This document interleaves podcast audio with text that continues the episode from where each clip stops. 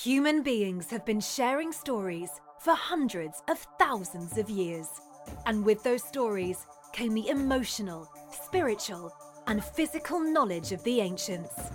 Shaman Durek, a sixth generation shaman and best selling author of Spirit Hacking, bridges the gap between science and spirituality and brings us back to our roots. He's here to bring forth the ancient wisdom of our elders, to help heal and bring happiness into our modern society. The time has come to end codependency and put the power back into people's hands. Welcome to the tribe. What is the shaman school? No, you're not going to be studying to pursue a career in shamanism or to bang a drum.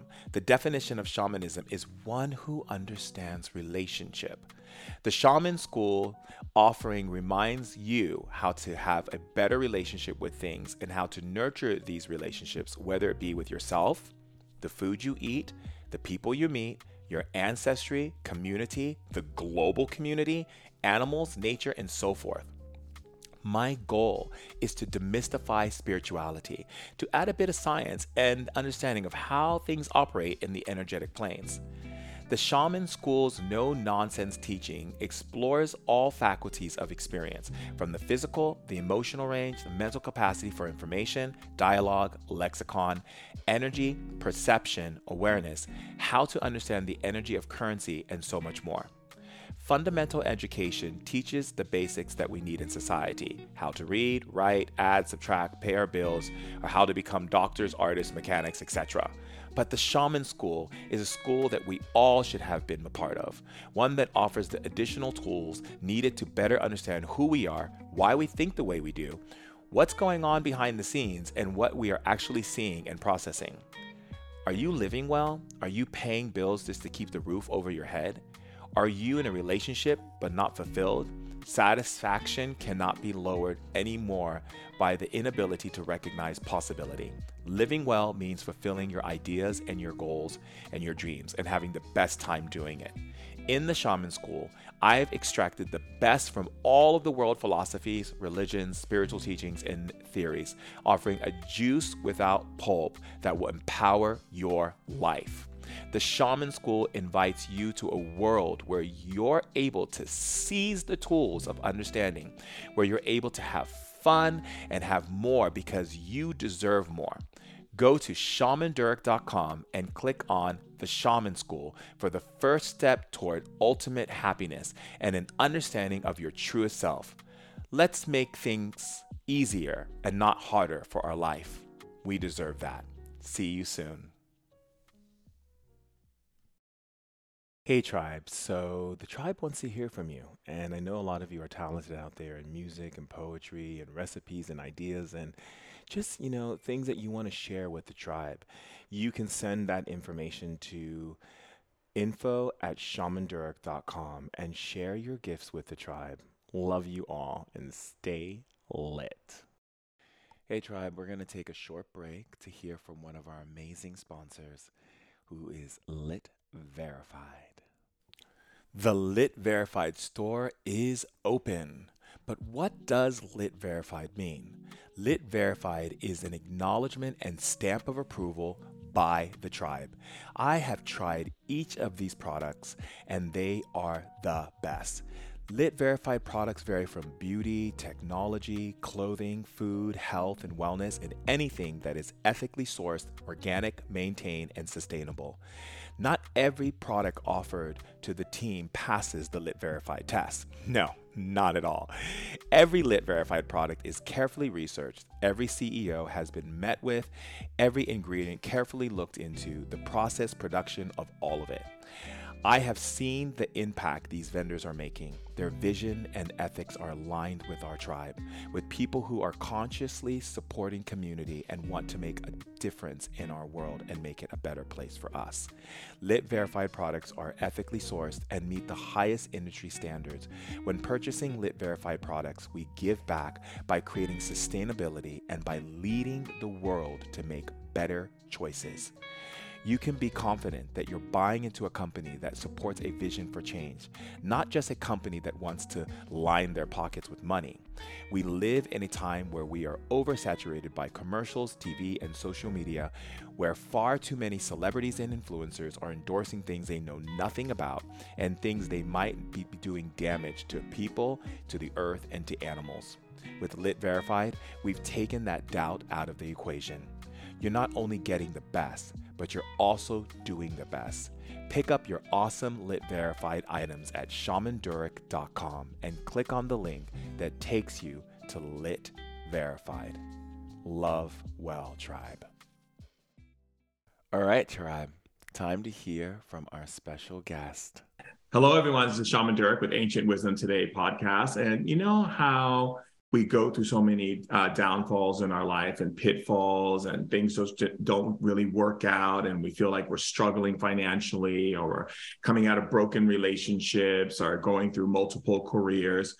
Well i'm glad to say that we have a powerful thought leader who is here with us today an ancient wisdom today podcast to share with us ways for us to be able to pull ourselves through these things and also her own story. And we're going to be learning ways in which we can get involved with everything that she's doing. But that's later on in the show. And I'm just very happy to be here with all of you. So I want to tell you about this amazing woman who, after so many years, I think it was over 20 years of multiple careers and failed business ideas and sad singleness and unhappy family, broken relationships, no money, and living in a tiny apartment and weighing in at 345 pounds. Allyson Byrd discovered motivational speaking and is now ready to share her wisdom, her knowledge, and her expertise with all of us so that we can uplift our lives, shift our lives, and come into a greater perspective of who we are.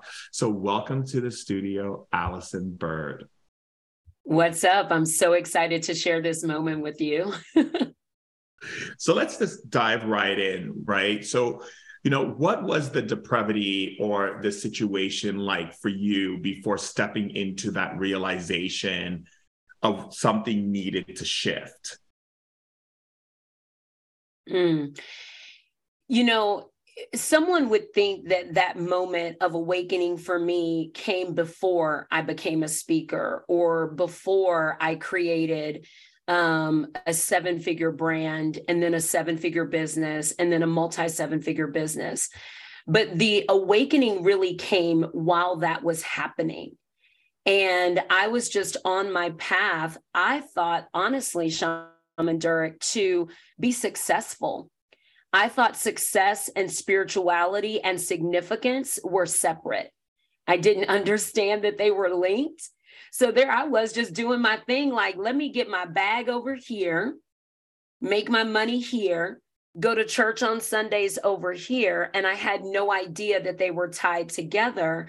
And it was in that process of awakening, it was in me um, evolving to work with higher quality leaders where they were demanding a different ethic, a different energetic, a different lifestyle going to an event where no one was leaving and going to eat burgers and fried chicken, but instead they were fasting all day and drinking green juices and meditating. And I'm like, what is this world? So it was really in my pursuit of success that awakened me. And it was the desire to want to maintain the community that I had that helped me see I want something different for myself. And that really helped me start shape shifting my reality. But do you feel, and let's go into that a little bit, because a lot of times people say, you know, like these ideas spiritually are what awakened them. But was it really those things, or was it the idea of the discomfort or the you know the dissatisfaction or the letdown or you know the things in life that were showing up that didn't feel good anymore.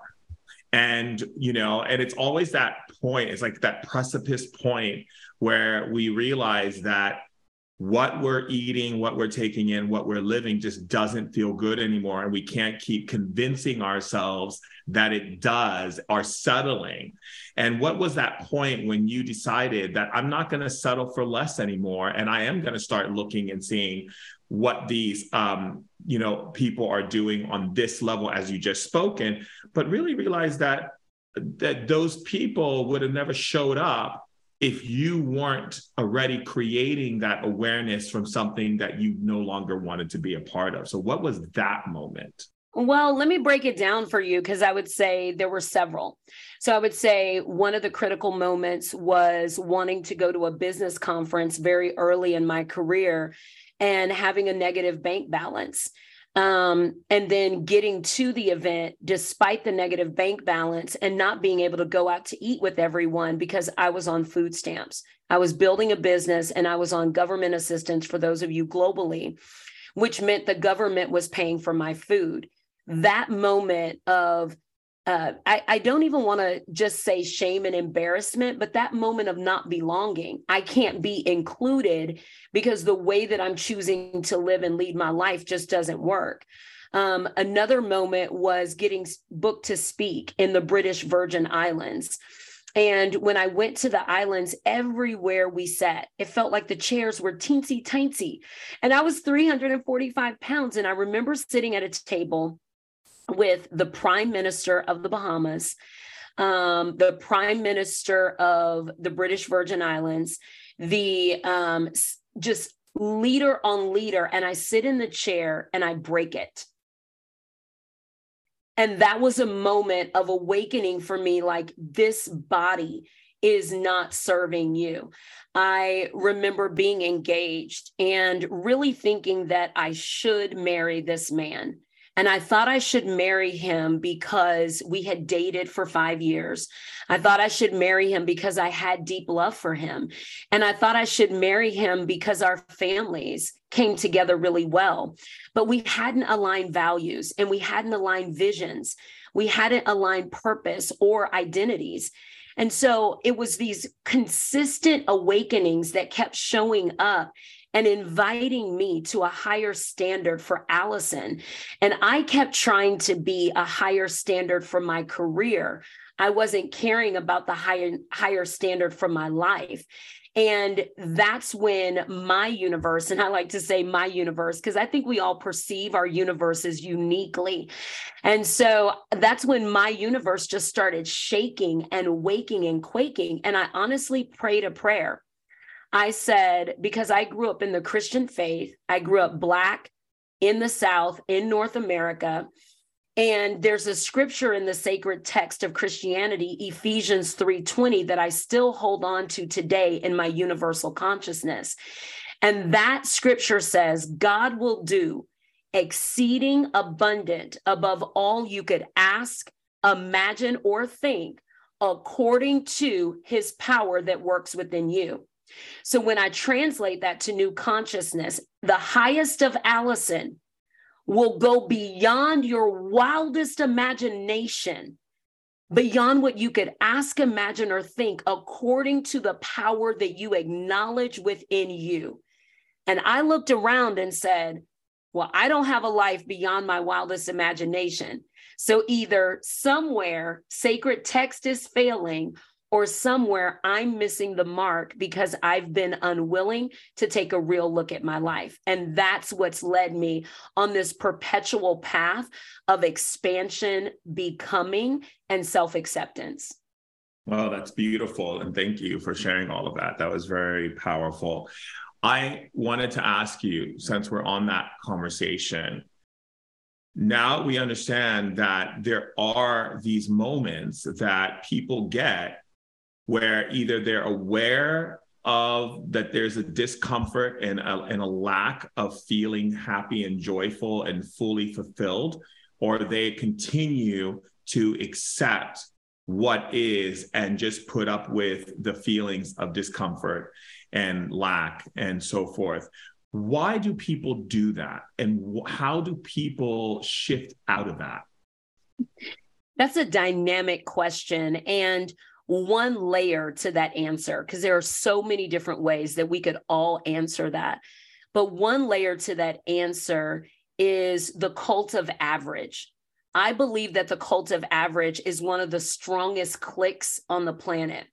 And I'll give you an example. The other day, I went to go get a cup of coffee. I was having a great morning. I woke up, I meditated, I moved my body.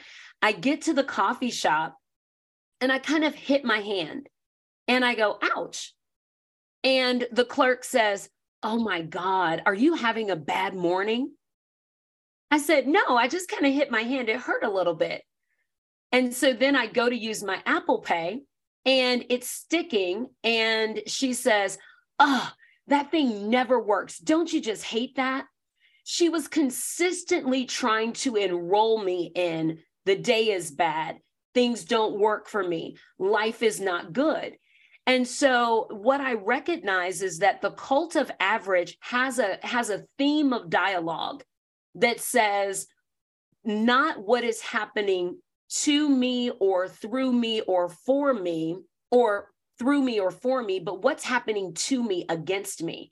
So the cult of average has this instinct and insight that perpetually seeks something happening against me. I went into a high end store recently and I'm on the phone. My friend can't see what's happening, but my friend notices I've been waiting for a minute. And my friend says, Well, you know, they don't pay attention to Black people in those stores. Again, wanting to enroll me in a cult of average that says I'm available for racist activity, which I'm not. And so I said to him, I said, Well, actually,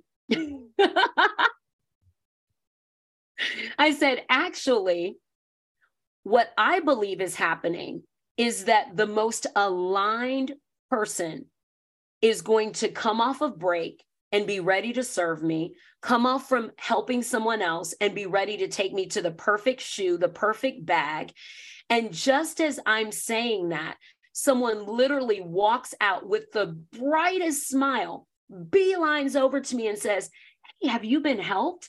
And I said, No, I haven't. They said, What's your name? I said, Allyson. They said, What would you like? And they just start walking me around.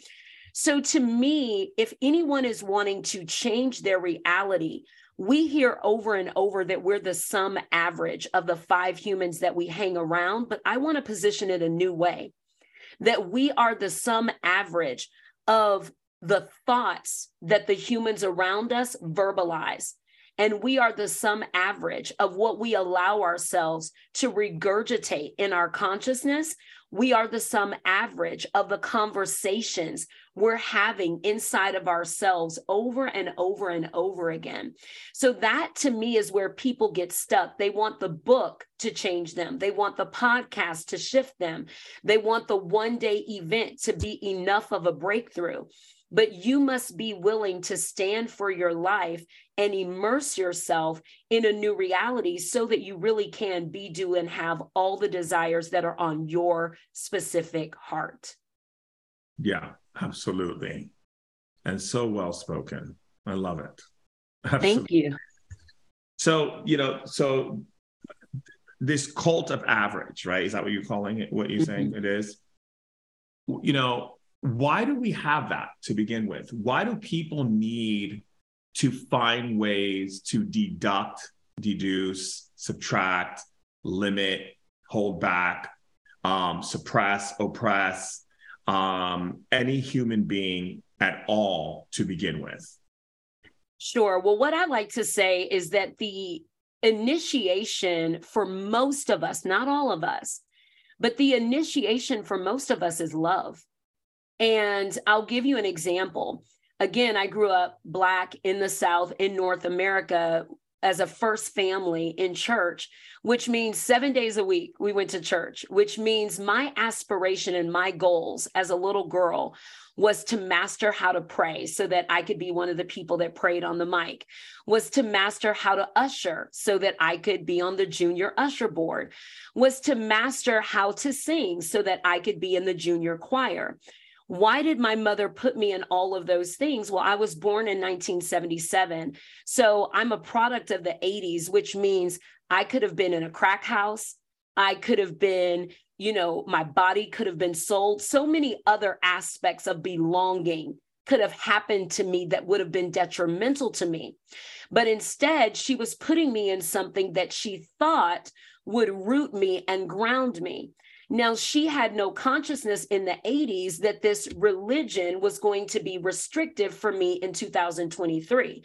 She had no idea I was going to need nervous system work. She had no idea that I was going to have to get untethered to the constraint that religion produced for me. She was just trying to keep me safe. So, as a result of being in that highly judgmental, highly critical atmosphere that I grew up in, I grew up with very little self esteem. I grew up not knowing how to process authentic emotions because God was supposed to deal with that. So when I got jealous, when I got angry, uh, when I felt envious as a teenager, no one was helping me process those emotions. So I became an adult with unprocessed emotions, which then became inflammation in my gut, which then became an overweight routine for my lifestyle, which then produced fibroids in my body, which then produced inhibitions with how I looked and how I felt, which made me want to hide, which then means I can't have a career that requires visibility, which now relegates me to be behind the scenes, which now reduces me to an earning level that only behind the scenes is qualified for. So that's how systemic oppression happens not only from the outside in, but from the inside inside. Does that make sense? Absolutely. I think that systemic oppression is something that is uh, is built in two levels. It's built in the understanding of the system that creates it, as well as those who continue to support the system that created it, and those who don't even realize they're supporting the system that created it because of the fact that they're operating in a very suggestive point of view in how they see life, which is based on people pleasing and the need to make other people feel that they are a part of their uh, their tribe, as to say. And I think for you, um, you know, for you to be able to see through that, that's very powerful because it does take quite a bit of soul searching and it takes a, quite a bit of of deep introspection to be able to see beyond those um, those limitations. So that makes great sense why people um, have a difficult time, and we need more people to help them to be able to shine that light on possibility versus you know just ignore them because they're uncomfortable to deal with and just let things continue to uh, to fray out the way that it, it has. So when you see, you know, let's talk about more about what you see for humanity and the progress that we can make as human beings and where you feel that you fit in in, in making that possible. Oh, that's such a yummy question. Thank you for asking me that and for asking me that way. Um, if you would have asked me 15 years ago when I was, you know, the I have a dream girl, and I was just aspirational in it. And I really don't want to say just, I don't want to marginalize my dream because it got me to where I am today. But I was dreaming for dreaming's sake. And you have to know when you're dreaming for dreaming's sake. You know you're dreaming for dreaming's sake when you dream more than you take inspired action. You know you're dreaming for dreaming's sake when you're afraid to be around the ones that are doing and living the, the experiences that you desire. Instead, you want to keep talking at Chili's, you want to keep hanging out at the bar, at the club, kind of yakking about reading the law of attraction book, but you're not really living the law of harmony, which will bring greater attraction to you than anything. So, for me, when I look at where did I land, I landed in the world of entrepreneurship because I was just trying to never be broke again. Now, I dropped out of high school at 15. I have a real struggle story. Like, I didn't even want to have this big of a struggle story, but I do.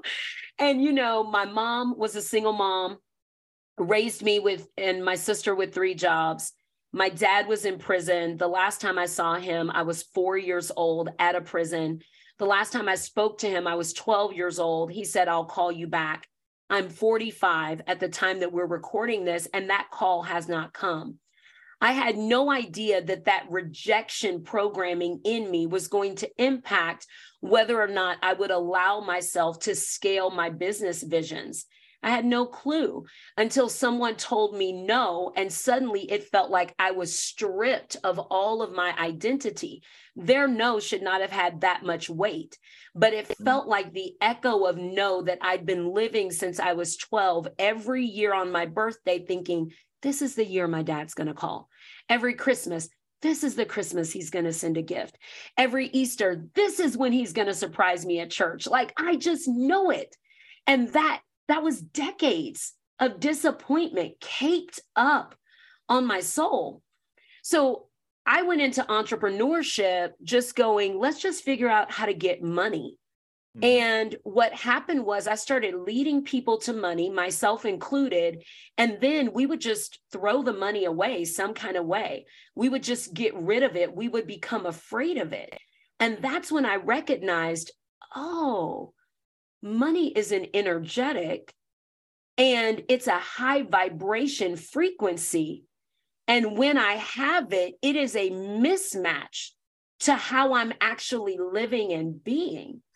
So when I think about what I have a responsibility or a role that delights me now, it's to help humanity work less and live more by aligning through the consciousness of purpose, which is not a pursuit of what to do, it's an answer and a response of who to be.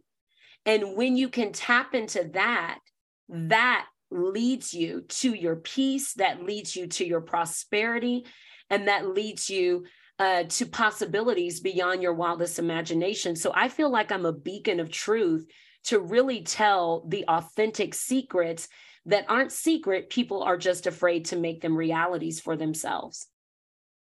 When we when we think about uh, purpose, we think about, and I love the way you framed purpose because a lot of people frame it in this very slave uh, mentality that I'm just not into. But when you think about purpose and you think about that space, right? Because I always go back to, uh, you know, this thing that Jesus said, which is, "You shall do greater things than I," right? And I find it very fascinating. you mean the scripture that every Christian forgets? Yes. Girl, don't have me come up here now and go and just go crazy now over here over you now. Don't have me go crazy over here now. exactly. And also the other one too in Matthew's, which is um, in order to enter the kingdom of heaven, one must come as a child there is a, a definition of truth that is held within those words that people do not embody right? It's the it's like I, I, meet people and i ask them you know what what is life for them? And they say you know getting married having kids and having a good job making good money and taking vacations once in a while. To me that's not life. To me that's misery to me that's conveyor belt mentality. And i think that that's the that's the the dream that has been sold to people on this planet right? If you have a house you have a family they go to a good school you get them into a good college or you have a good job and you can take vacations once in a while and your bills are paid you're living a good life. And i don't think that. Why do you think human beings and to, to add that why do you think human beings choose that as their reality and also what do you think it means to have a good life Ooh, okay. So, point one, I think that most humans choose it because they are stuck in a karmic grid that they cannot get themselves out of. And what I mean when I say that is when I decided to sleep with a married man for three years, I wasn't married, but he was. When we decoupled that union and I decided to get into a sacred union, well, then I had karmic thought Are you going to cheat on me? You, you didn't call me back at this time. Well, I was with a man who didn't call back. So maybe that's what that's karmic cycling based on the fact I've not alchemized. Why did I choose what I chose? I've not redeemed myself from that. So now I am suffering in my own psyche. So, because I suffer in my own psyche, I'm anticipating that suffering to meet me everywhere I go. So I think that a lot of humans, I actually don't think I know. I know a lot of humans are suffering their karmic grid. How do you get free of that? You must invite opportunity every single time that you get an opportunity to clear that karmic grid. I pray weekly, Spirit, help me remember times when I was not awake, where I owed someone some money and I thought it was okay to dismiss it. In this new consciousness, I'd love to see. I don't care if spirit shows me something 20 years ago. I'm going to go find that person and I'm going to clear it because I'm going to believe that money flows to me easily, but I'm not going to believe it if I still have money owed out and I'm feeling dirty in my own money cycle. I'm going to have a conversation with my partner and I'm going to say, Are you honest? Are you trustworthy? Why don't I believe it? Is that about me? Where's our sovereignty in this conversation? What work needs to happen in my life? What work needs to happen in the union? And I'm going to clear that energy. I'm not going to make other people responsible, but I'm also not going to beat myself up and make every cleansing and clearing act a solo project. We've got to give ourselves permission to stop living a DIY life. And we've got to start living a DWO life. We've got to do life with others because they really are the gateway and the capital, you know, in this human lived experience. So that's the first part that I would say. The second part that I would say on what's a quality life to me, a quality life is a life of overflow. So I don't want to be in service if that's my first priority and I get forgotten. So the way that I like to say it is God will never ask for your yes and then give you a no. And so, what most people are trying to do is just what entrepreneurs do. They want to make money and they want to pay everybody and then put themselves last. The way that I believe it works in the life of greatness is take care of you first and then out of overflow, you have service. So, the reason that my vibration is so healing for those listening to me right now is because I'm not facilitating in deficit. I'm not angry with myself. I'm not judgmental against others. I haven't harmed anyone intentionally in my own life. Allyson, do you live perfectly? I do not, but I live purposefully. And the highest law that I live by is the law of harmony. So if I'm doing something that that is disharmonious, I'm going to pay attention to that and that gives me the vibration and the frequency to be a magnet. So now because so much comes to me Shaman Durek, I spend at least 30% of my week facilitating opportunity to other people because it's like, I don't have space for that opportunity. Somebody just asked me, Can you write a chapter in this? I don't have space for that right now. Let me give it to another up and coming writer. Hey, do you want this stage? I don't have space for that stage right now. Let me give it to this person. That to me is a life of overflow, which means I am fertile to the oneness. I am not a sack of rocks begging God all day, every day, but instead I'm rich soil and I'm ripe soil and I'm willing to be used and the first place to be used is in the mirror with my reflection and then out into the world. Absolutely, I agree 100%. I think that I think that there's a I think there's a point where human beings realize that the only way in which to truly step forward is through service and also through the understanding of recognizing the value of who you are before you need other people to recognize the value of who you are and to validate and accolade that. Because if we can't validate and accolade our own existence then we are putting ourselves in harm's way right? Because then we're letting other people come in and validate our existence and who knows what they're going to be validating it with who knows what what labels and what boxes they will put us in if we are not fully diligent in recognizing and knowing who we are and spending that that moment in our lives to be able to cultivate that level of of acknowledgement and nurturing and and and seeing, which I think is a huge, huge, huge, huge thing. Uh, when we talk about prosperity consciousness and we talk about people going into poverty consciousness, what are your thoughts on that? oh my gosh. Well, as a recovering poverty consciousness human, you know and i i say recovering still because i grew up standing in line for cheese and to say that sentence makes no sense to me makes absolutely no sense. I grew up going to church sermons where they would preach to you for an hour before they would give you ground meat. And so i grew up with this sense of we must we must be punished before we can receive. Mm-hmm. yeah right. I've seen that. Mm-hmm. and so it's been a tremendous challenge for me to not only master asking it's been a challenge for me to master receiving Mm-hmm. And then once I started the receiving momentum, I couldn't hold on to it. So I wasn't a haver. I was still identifying as a have not.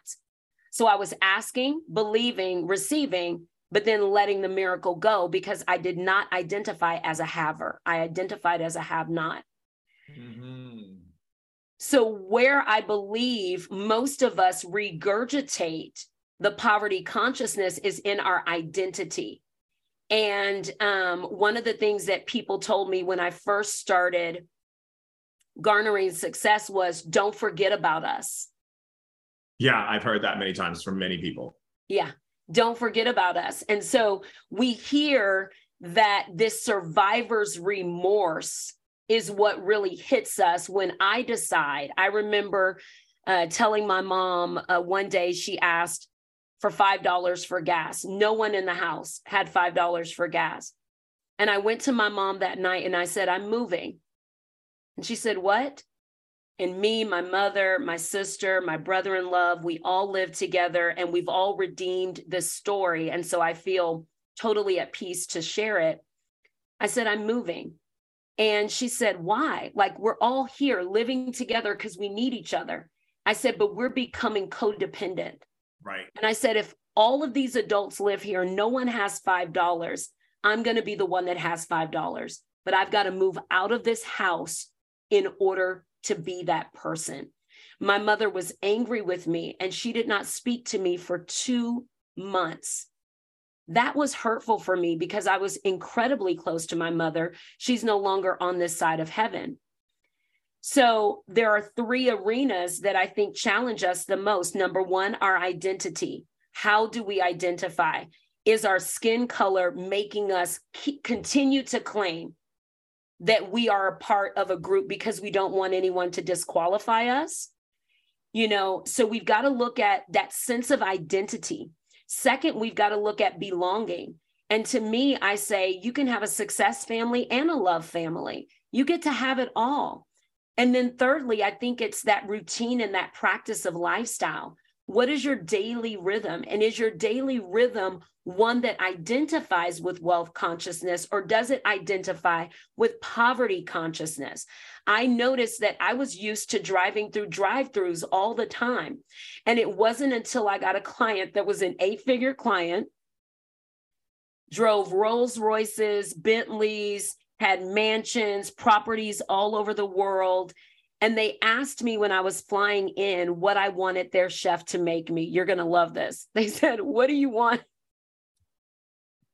What do you want the chef to make you? And I said, I want meatloaf. I want mashed potatoes. I want collard greens. And I want cornbread. And when I got there, they had it all laid out. But my client, who was African American, pulled me to the side before I left and said, I want to tell you something. You've got to change your palate. I honored what you asked for, but that is not a meal you have a chef make you. You've got to up level your palate. And I didn't understand that. And so those groomings sound harsh and uncomfortable to someone who is still in a poverty consciousness. Mm-hmm. But actually, she was shaping me and she was inviting me into something that I'd not, I'd never tasted Wagyu beef before. I was used to beef out the rolls, you know, frying it up, putting it together with some cornmeal or whatever it was. And that was my lifestyle. And there's nothing wrong with that. But if you want to up level, you must be willing to walk through imposter syndrome because you will have it. You must be willing to walk through jealousy because you will be confused. Why do they have it and I don't? You will not understand. They are your three dimensional template. And you must be willing to walk through the separation from those that you've known because you are meant to be an example. And those things are very uncomfortable. Absolutely. I you know, I think a lot of people move in that direction and then they have family and friends and even strangers, you know, really I know for myself um, I was always the shaman who never had press and never put myself out there. And then one day someone asked me to put me in press. And I remember a lot of my friends were like, How could you sell out? How could you give in? you know and then i went home and looked at it within myself and i realized it was me who was saying those things and they were just repeating it for me and once i changed it within myself i went back out with saw my friends actually the week after and they said to me i'm so sorry for saying those things to you.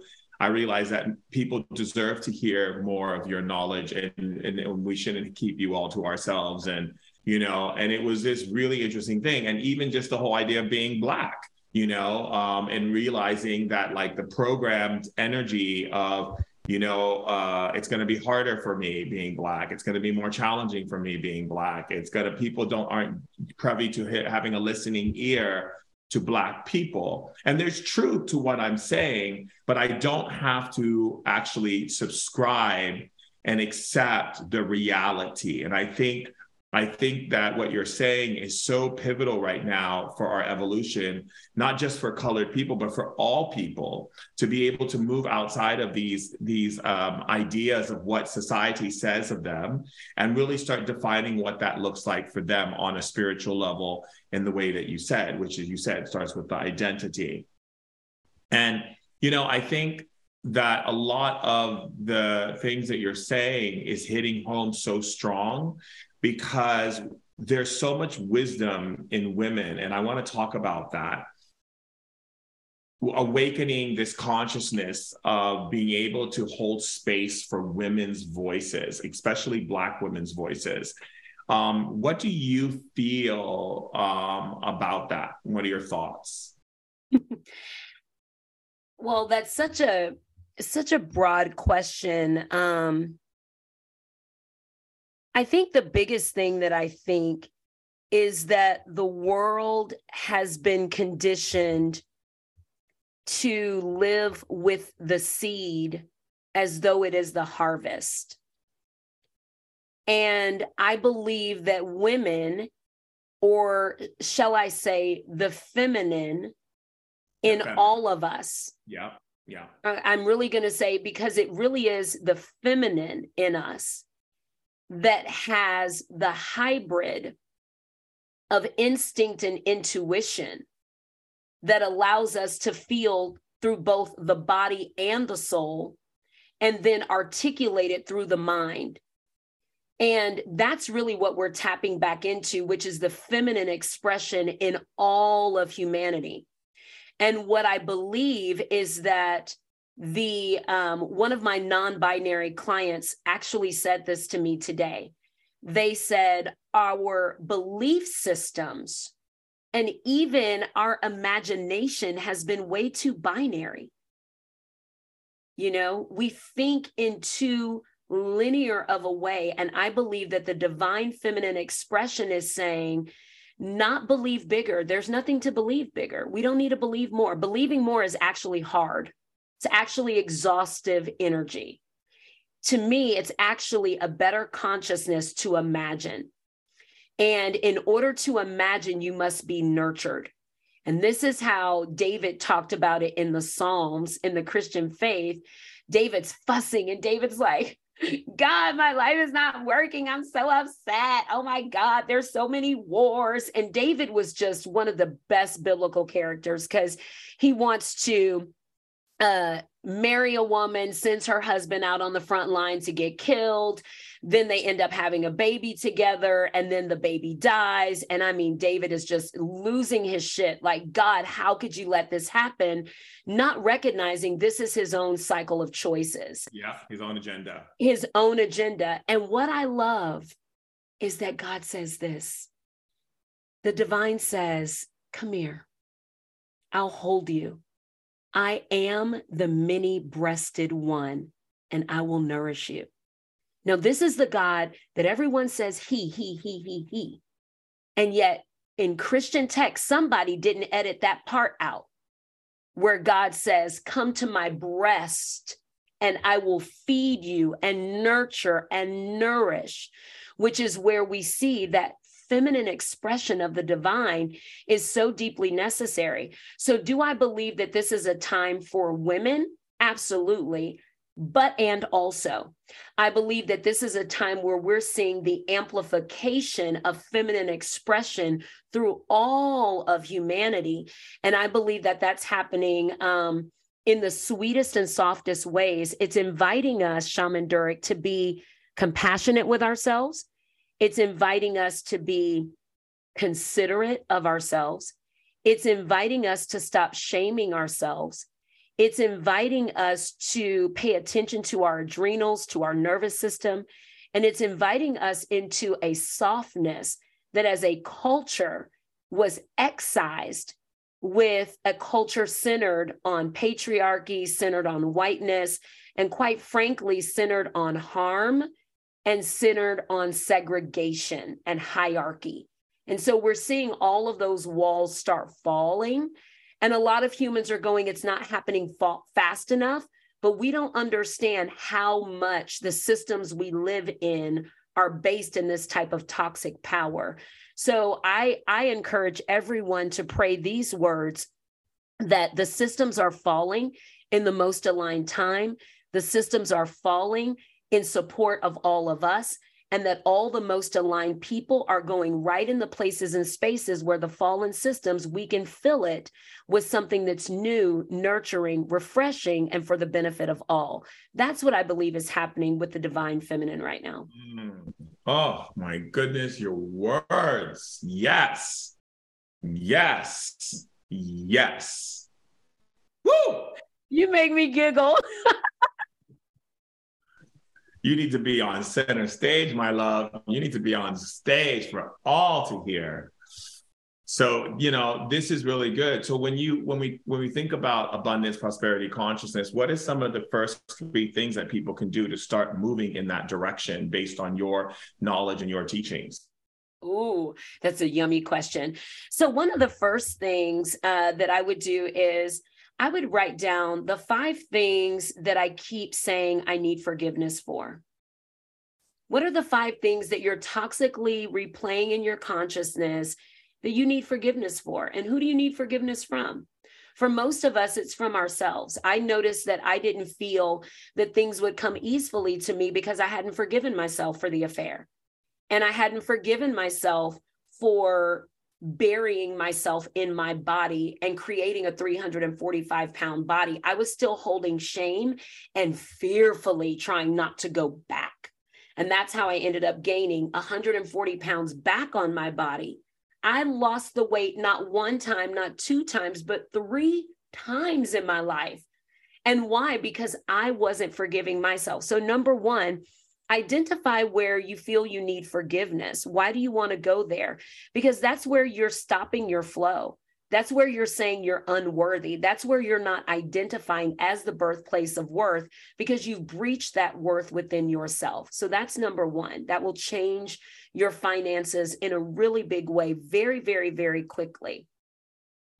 The second thing I would say is pay attention to your sleeping rhythm. Do you sleep? Do you rest at all? Do you allow yourself to rest? And for those of you that oversleep, overrest, why are you oversleeping? Why are you overresting? Why is life so unstimulating? So there are two ends to that. If you oversleep, life is not stimulating you. If you undersleep, you're so stimulated that you're trying to prove something in your life. So the reason that I say look at your sleeping pattern is because you want to look at four things. What do I have to hide? What do I have to defend? What do I have to protect? And what do I have to prove? Those four things will show up in how you choose or choose not to rest. And then the last thing that I would say is journaling and nature. because most of us have stopped writing. We've started typing, we've left out that kinetic connection with ourselves. And so, if we give ourselves permission, and someone would say, Well, how much should I write, Allyson? Write one sentence a day. And the one sentence that you write a day is one thing you're grateful for. Write one sentence a day. And then go out for a walk or go to the water, go in snow, go in, I don't care what your weather is. Find a way to go out in that weather and say that one sentence. And I guarantee you, you write that one sentence, you go out in nature for five minutes, that will change how you view life. Marianne Williamson says, a miracle is a shift in perception. That's it. And so if you change what you write and you shift what you see, your perception will open up and your provision will meet you. It's up to you to govern that provision in a way that leads you to prosperity. It doesn't just show up as prosperity, it shows up as a morsel. And then it's up to you to reutilize that morsel as a seed and not take that on as your harvest, to be responsible, to be ethical, to be moral, and to be honest within yourself. What is something that you feel the world should know about that could really support them?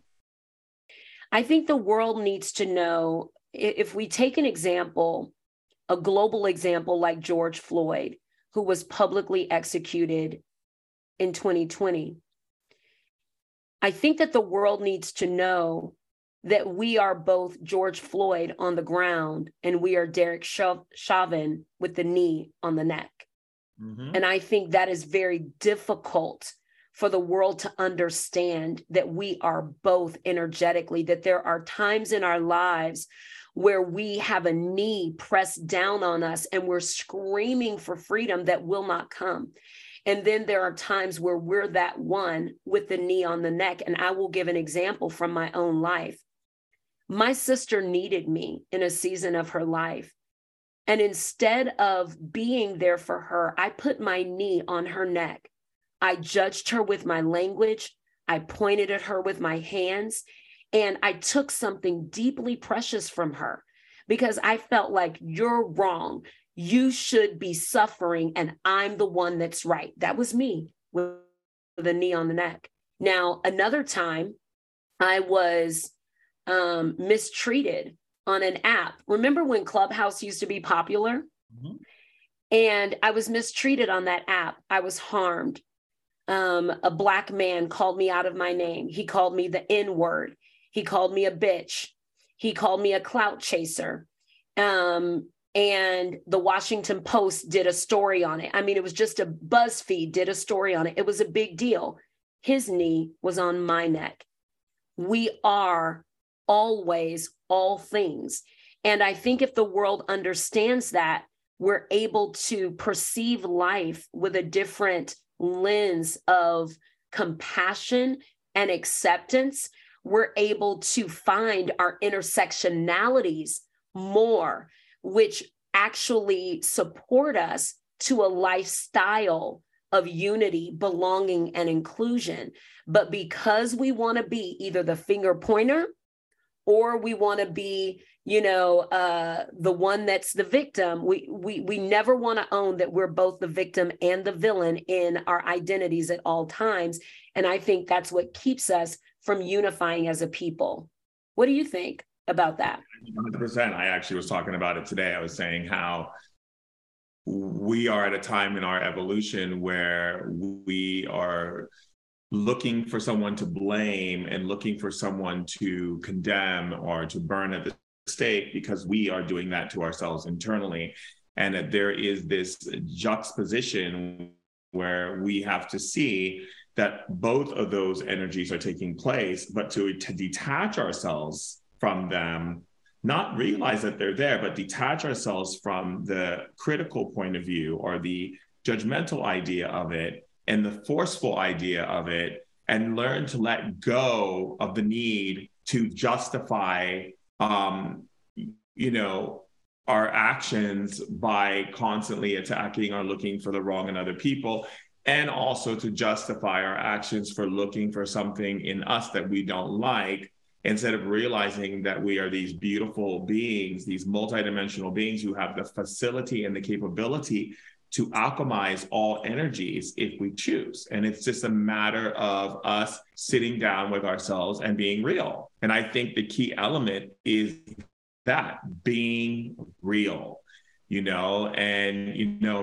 really cutting out the need of answering questions and acting out based on people pleasing or wanting to, uh, you know, to supplant an idea or an energy into someone that they will like you but more so of the idea of just being and letting your being in itself present itself however it needs to and however people choose to perceive that. That's their perception. It has nothing to do with you but you continue to uh, you know to tend to your own fields and tend to your own garden and continue to beautify that garden with beautiful roses and flowers and trees and plants and things that will actually nourish you and give back to you things that will actually give back to you because of that nourishment. And that's how I look at where we can go versus where we are.